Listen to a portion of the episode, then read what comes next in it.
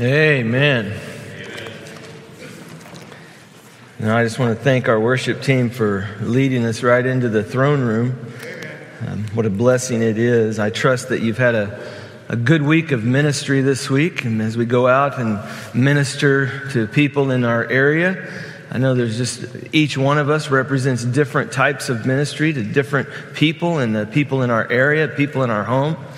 And I just want you to know that I love you. I love Memorial. And I love Jesus. And what a blessing it is to be a part of this church. You know, I hope you left your shoes at the door when you came in, because we're on holy ground. And, you know, many weeks I feel overwhelmed with inadequacy when it comes to preaching God's word. You know, you could give a talk. When you're preaching God's word, there's something about feeling inadequate. And when I come to John chapter 17, I kind of feel almost paralyzed.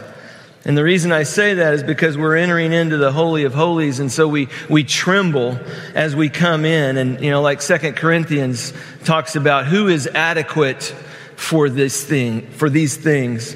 And you know, Scottish minister John Brown, he wrote, the 17th chapter of the Gospel of John is without a doubt the most remarkable portion of the most remarkable book in the world. So we have a great passage, we have a great scripture, and we're going to be in John 17. And it is with hesitation that I would even attempt to comment on this high priestly prayer of Jesus. And we should note that we are at one of the great mountain peaks of scripture. One of the great mountain peaks. And the words of John 17 are truly sacred, and they reveal the heart of the one we worship. Our Lord and Savior Jesus Christ is revealing his heart for his people in this passage. And in order to understand the prayer fully, we must see it against the backdrop of the Lord's teaching that he had in John chapter 16. Remember, he's on the way to the cross. He's already shared the Lord's Supper and the Passover with his disciples. He's headed towards the Garden of Gethsemane, and he's telling his disciples the last things he's going to tell them before he dies and gives his body and blood for our salvation. And you know, in that, we see his heart in chapter 16 of carried over into this prayer, and He tells them, I'm going to send a comforter. I'm going to send the Holy Spirit.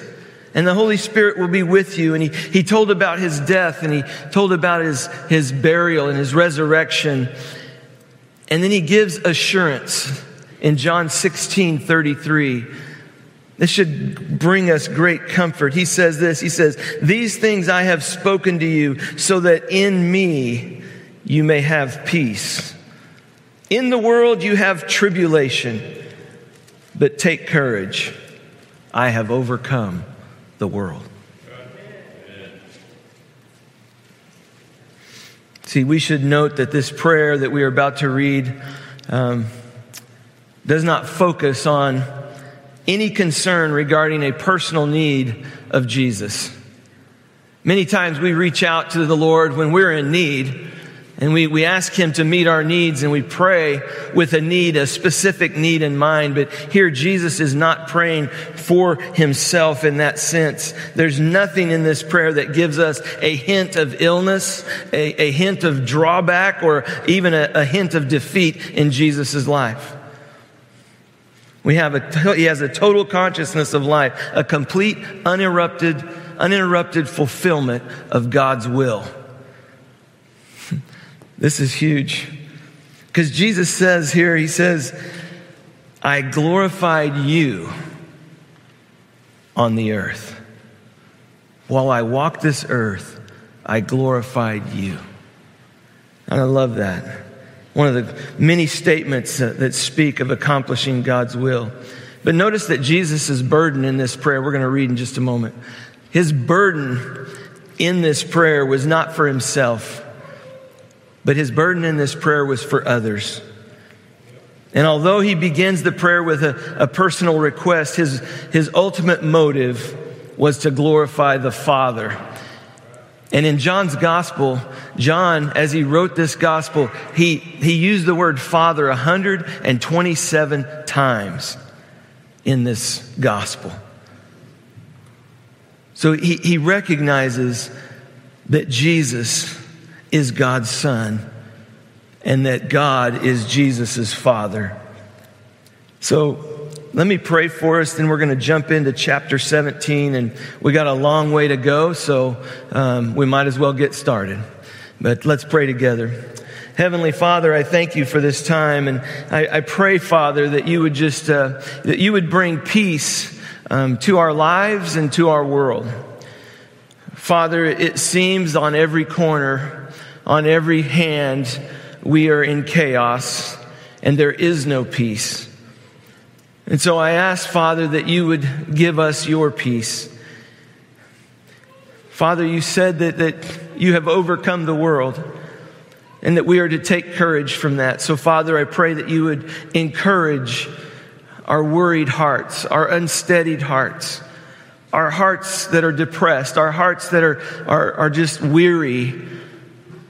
Father, I pray that you would just encourage us. I pray, Father, for those who may be grieving today. Father, the loss in their life, maybe it's a loved one, maybe it's a job, maybe it's something else. But Father, I pray for those who are grieving. Father, I lift up the needs in this room. I thank you, Father, that we have brothers and sisters to walk the journey in this life through. And I pray, Father, that bond would be tight, and Father, that we would enjoy the fellowship with one another. Father, I thank you for protecting us. I thank you, Jesus Christ, for the sacrifice that you gave for the salvation of our souls. And Father, I pray for those souls that may have not yet been born again. And I pray, Father, for the salvation of the souls of men and women. Father, I know that is according to your will. You're not willing that any should perish, but that all should come to repentance. So, Father, I ask, God, that you would bring each of us to a place where we profess Jesus Christ as our Savior and Lord.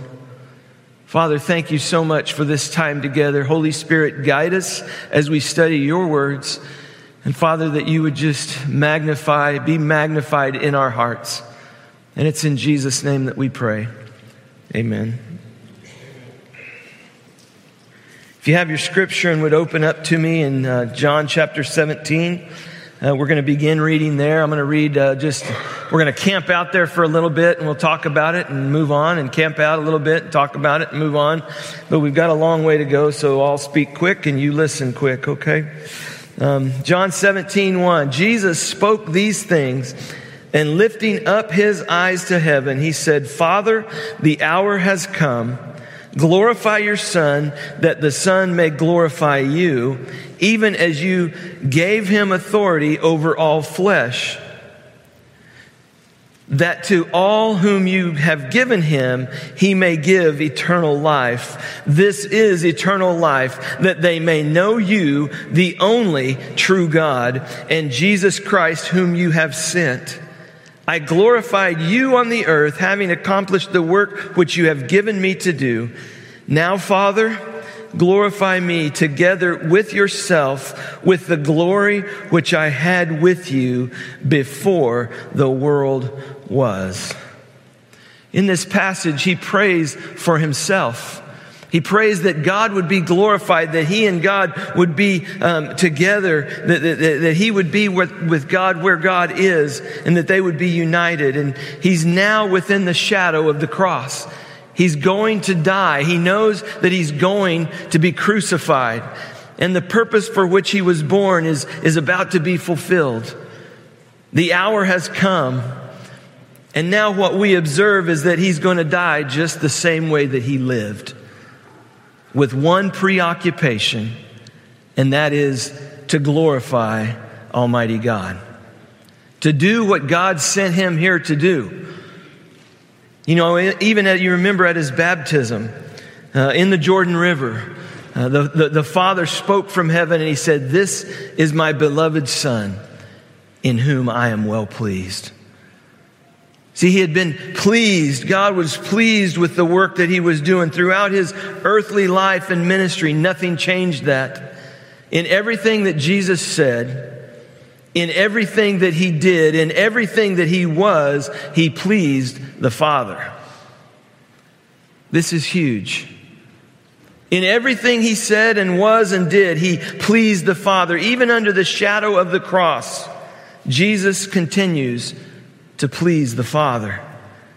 He's about to die, and just as he lived in pleasing the Father, his death is pleasing to the Father. See, the cross was an unlikely place to find glory. I mean, in that day, they didn't make jewelry. They didn't make crosses into jewelry to display the cross attractively on a necklace. That would be kind of like you today, maybe putting a hangman's noose around your neck and wearing that around as jewelry. And we think, man, how atrocious would that be? He died on the cross. But listen, the cross was a place of humiliation. It was a place of shame. It was the most excruciating form of execution known to man, was to nail him to a cross and let him hang there and die on that cross. But the cross, that very cross, is where God's glory is supremely displayed. Think about this. I have to add a reminder here, because Jesus did not die on the cross because he caused the Father's displeasure. He died because we brought displeasure to the Father through our sin, through our disobedience. And it was our sins that Jesus died for. And he himself was without sin. He took your place. He took mine on that cross so that we wouldn't have to die like that. He prays for himself, for the Father, glorify me together with yourself, with the glory which you had before the world was. And then verse 6 and following, he says this: I have manifested your name to the men whom you gave me out of the world. They were yours and you gave them to me, and you have kept your word. They have kept your word, Now they have come to know that everything you have given me is from you. For the words that you gave me, I have given to them, and they received them and truly understood that I came forth from you, and have believed that you sent me. I ask on their behalf. I do not ask on behalf of the world, but those whom you have given to me, for they are yours, and all things that are mine are yours, and yours are mine, and I have been glorified in them. He's praying for his disciples. Here, Jesus expresses a personal and a specific appreciation and love for the men who followed him and served him as he walked this earth. You know, in the words of verse 9, he says, I ask on their behalf. I ask on their behalf. Shows his concern for their well-being in the world after he is gone. He knows he's leaving. See, Jesus has not stopped praying for his people. Folks, let this be an encouragement to each one of us. He has not stopped praying for his people. He continually prays for those who belong to him and those who are serving him. And this should bring comfort and encouragement to us, that Jesus is still praying for us. He is still praying for us who love him, who belong to him, and who are serving him. But notice also, moving on, he prays for his disciples' ministry. Verse 11 says, I am no longer in the world, and yet they themselves are in the world, and I come to you. Holy Father, keep them in your name, the name which you have given me, that they may be one, even as we are. While I was with them, I was keeping them in your name, which you have given me, and I guarded them, and not one of them perished, but the son of perdition, so that the scripture would be fulfilled. But now I come to you, and these things I speak in the world, so that they may have my joy made full in themselves.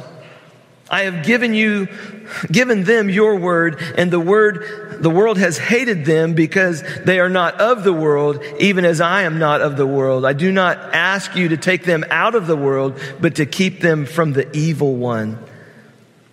They are not of the world, even as I am not of the world. Sanctify them in the truth. Your word is truth. As you sent me into the world, I have also sent them into the world. For their sakes I sanctify myself, that they themselves may be sanctified in truth. I mean, the words of this passage, they're particularly moving. We see here Jesus is asking his Father to extend the same protection to his disciples after he is gone that they had known while he was here. Like, Father, would you protect them when I come back to you? Would you protect them when I'm not with them? Bruce Milne points out that the world and the devil are daunting enemies. The world and the devil are daunting enemies. Jesus' concern for them in his prayer is a call to vigilance and a prayer for protection. You know, the spiritual dynamics these days. We think about this prayer of Jesus, how consistent and how overwhelming it is. But this is about how we spend so much more time praying these days. Praying about our health, praying about our projects, the decisions we have to make, praying about our finances, praying about our families, praying even about our sports games, than we do praying about the danger of the evil one. The one who is roaming to and fro like a lion, seeking whom he may devour.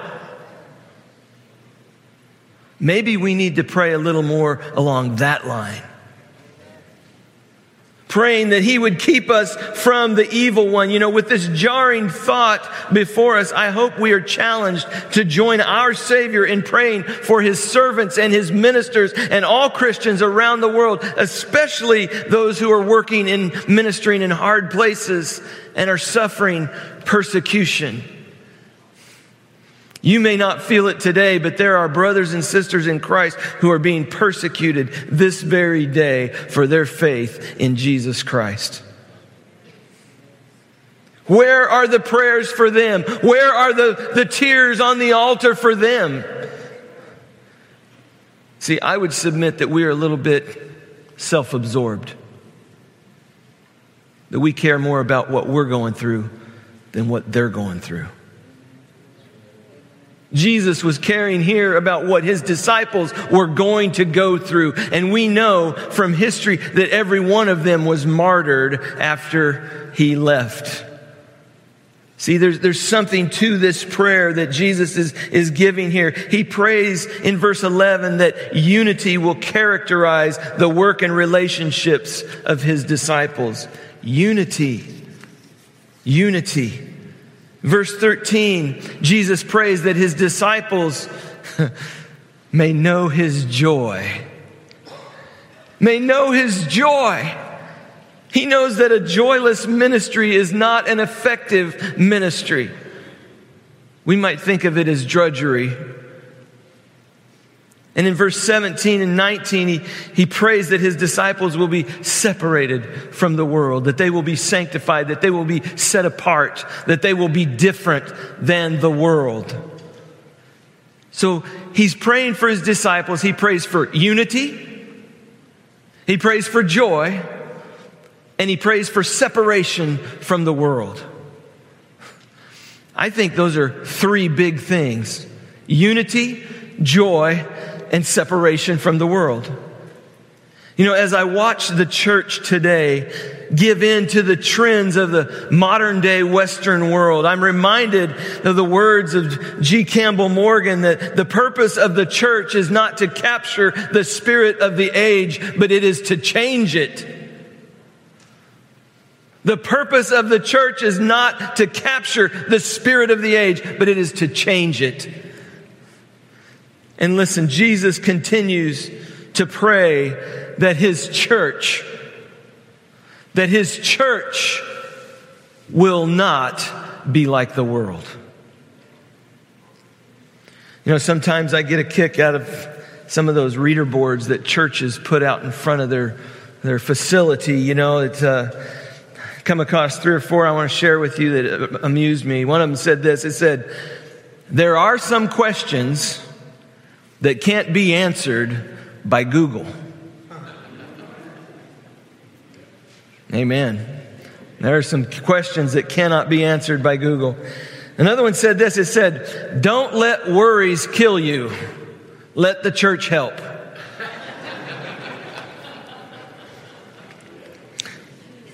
Another one said, "You have one new friend request from Jesus. Confirm or ignore?" And then the last one is, "What is missing from CH blank blank CH?" You are. You are. You know, as I thought about and pondered the pluses and minuses of publicity like this for the church, I was thinking, you know, the best advertisement for the church is a witness of oneness to the world, because when we're unified, we display the personality, the purposes, and the power of God. When we are in unity, sweet unity. Let me cover this last section and I'll be done here. He prays for the church in verses 20 and following. He says, "I do not ask on behalf of these alone, but for those also who believe in me through their word, that they may all be one, even as you, Father, are in me, and I in you, that they also may be in us, so that the world may believe that you sent me. The glory which you have given me, I have given to them, that they may be one, just as we are one, I in them, and you in me, that they may be perfected in unity, so that the world may know that you sent me and loved them even as you have loved me. Father, I desire that they also, whom you have given me, be with me where I am, so that they may see my glory which you have given me, for you loved me before the foundation of the world. O righteous Father, although the world has not known you, yet I have known you, and these have known that you sent me.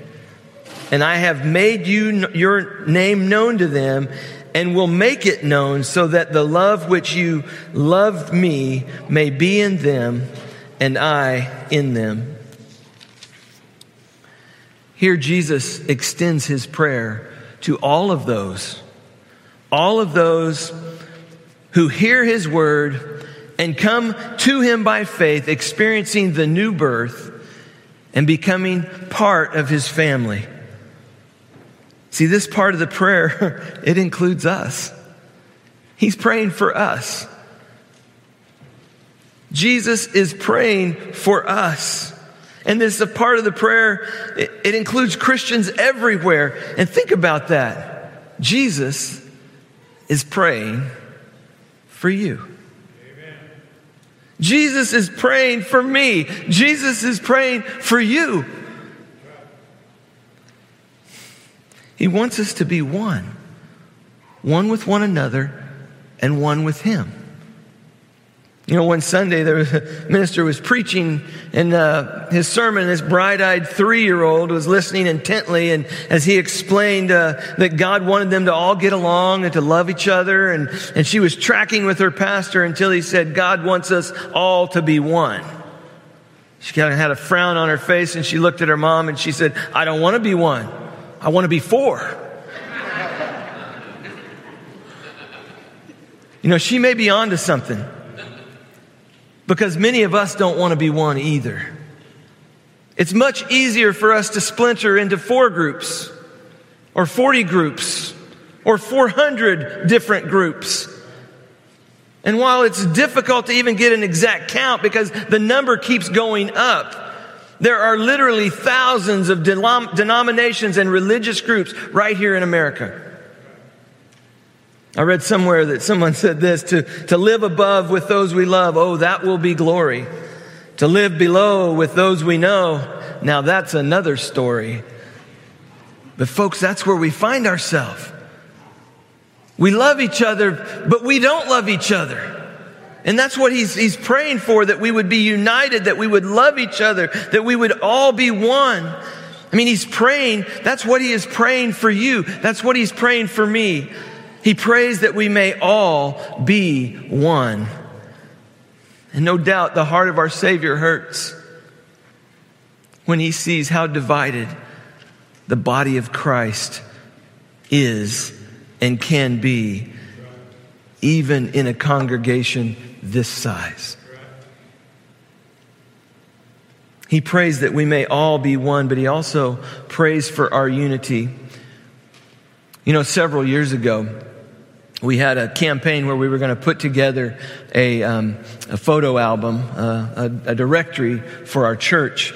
And I remember there was a lot of individual pictures that were taken, and Shannon Alvarez took these tiny individual pictures, and she made them put them into a mosaic. And when you step back from it, it was a resemblance of the face of Jesus Christ.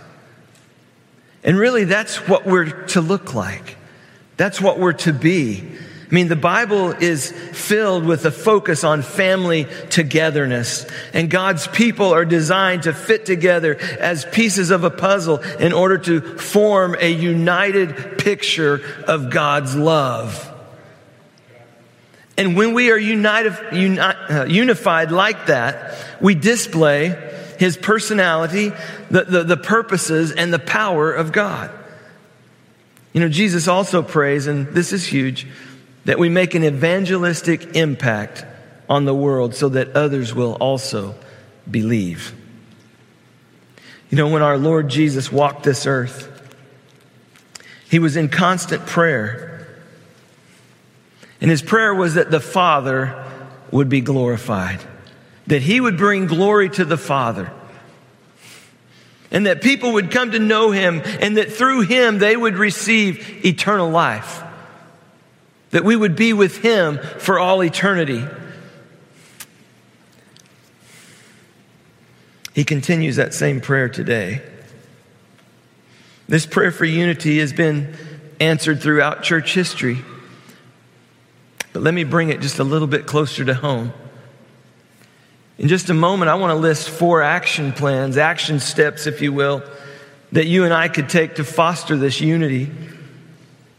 But let me remind you that unity is not achieved, it is received. We don't have to earn it because it's been earned for us on the cross. The thing that we all have in common is Jesus Christ died for us. We don't have to create it because Jesus already created this unity when he prayed for us. You see, he attained the unity. We just have to maintain the unity. He's already achieved it. He's already attained it. Our job is to maintain that unity in the Spirit. So I want to say this. Be a grower. Be a grower. Some say that absence makes the heart grow fonder. And while that may be somewhat true in human relationships, in our relationship with God, absent makes the heart wander. Like wander away. So be a grower. A lot of times when we wander away from God, we begin war with others. We have problems. When this relationship this way has a problem, a lot of times we have problems in these relationships. But when there's wholeness and completeness in this relationship, then these relationships are no problem. So you ask the question, are you growing in your walk with Christ? Are you daily growing in your walk with Christ? Because if this is all of God's word that you hear all week long, you're going to starve to death. You're going to die on the vine. You have to continually be feeding and feasting on God's word. So be a grower. If you find yourself out of sync with somebody else, maybe the question you need to be asking is, am I walking with Christ? Because if this relationship is good, then these relationships will be good. But if there's a problem here, there will be a problem here. So when you see a problem here, you need to look here and see how things are with your walk with Christ. You need to ask the question, am I walking with him? Am I fully surrendered to what he's asking me to do? So grow in your walk and help others to grow. Secondly, I would say be a unifier. This is big. Instead of judging and gossiping and slandering others, search for a way that you can specifically be a unifier. Somebody to bring people together. You know, Proverbs 6:19 says that the Lord finds detestable a man who stirs up dissension among the brothers.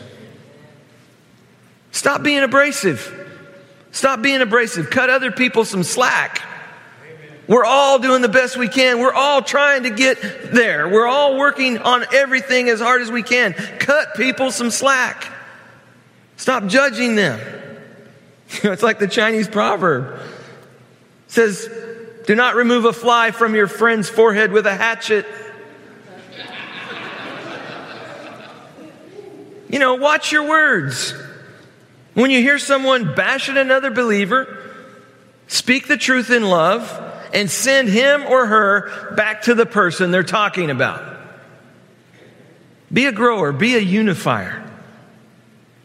I would also say be a forgiver. Some of us may be filled with bitterness because we've refused to forgive someone for something they said or something they did to us. Folks, it's time for us to repair those relational rifts in our lives, whether they're in your home or in the house of God. Keep your accounts short with people. Be like the young child who was overheard reciting the prayer that was given to the disciples. And this is what the child said. And forgive us our trash passes, as we forgive those who've passed trash against us. I mean, are you passing trash this morning? Are you talking about somebody? Are you passing that around? Get rid of it before it starts to stink. Lastly, I would say this, be a worker. Are you willing to live out the truth of Ephesians 4:3? I mean, this verse doesn't allow us to be nonchalant about unity. It says this, it says, make every effort to keep the unity of the Spirit through the bond of peace. And so I ask you, what is one thing that you can do today? What is one thing that you can do this week to keep the unity of the Spirit? You know, in that relationship that you're thinking about right now, have you made every effort? Or have you just sort of tried? Making every effort involves work. It means doing something about it. It means picking up the phone. It means getting in the car and driving over to see him. It means writing him a note. It means doing something about it. You have to do something. Be a worker. And it boils all down to this. Are you willing to be an answer to Jesus' prayer today? He's looking for willing hearts. He's looking for people to say, yes, I will. Are you ready and willing to be united with one another? I mean, we're his church. We're his bride. We're the one he is coming back expecting. We all need to be pulling in the same direction. See, you will have to make Jesus Lord of your life in order for that to happen. You have to be willing to die to self in order for that to happen, for you to be an answer to Jesus' prayer. You will have to take up your cross daily and follow him. You see, I would say it this. It's time to stand up and be one with one another. Oh, he's calling. He's calling. But will you respond? You going to turn a deaf ear? Be like, man, I don't hear anything. You hear that? No, I don't hear nothing. He's calling. But we have to respond. Let's pray together. Loving Father, I thank you for your word. Lord Jesus, I thank you for this look inside your heart. And I love this look inside your heart, but also in your relationship with the Father. And Lord, I know that in a few moments, our worship team is going to lead us in a couple more songs. But Father, our worship is null and void if our heart is not with you. Father, if we have disobedience, if we have sin, if there's things in our lives that aren't pleasing to you, then Father, our worship is, the motive behind it is not even correct. So Father, I pray that you would move us where you want us to be. And Father, that we would be willing to do the things that you ask us to do. Father, I pray that if there is someone here that doesn't know you, that this morning they would confess Jesus as their Savior and Lord. Father, if there is someone here that is just wandering aimlessly, Father, that today they would recommit themselves to you. Father, that they would want to grow, that they would want to be a unifier, that they would want to be those things for you, an answer to your prayer, Jesus. Father, I pray for your church. I pray that you would unify your church. Father, that the world would know that we belong to you because of our love for one another. And Father, as one hand washes the other, we minister. We all don't minister in the same way. We all have different gifts. But Father, your plan is amazing. So Father, I pray that we would all be on board. We would all be pulling in the same direction. And Father, that we would glorify Jesus even as he glorifies you. Father, I pray that you would make it so today. And guide us as we respond to you. In Jesus' name, amen.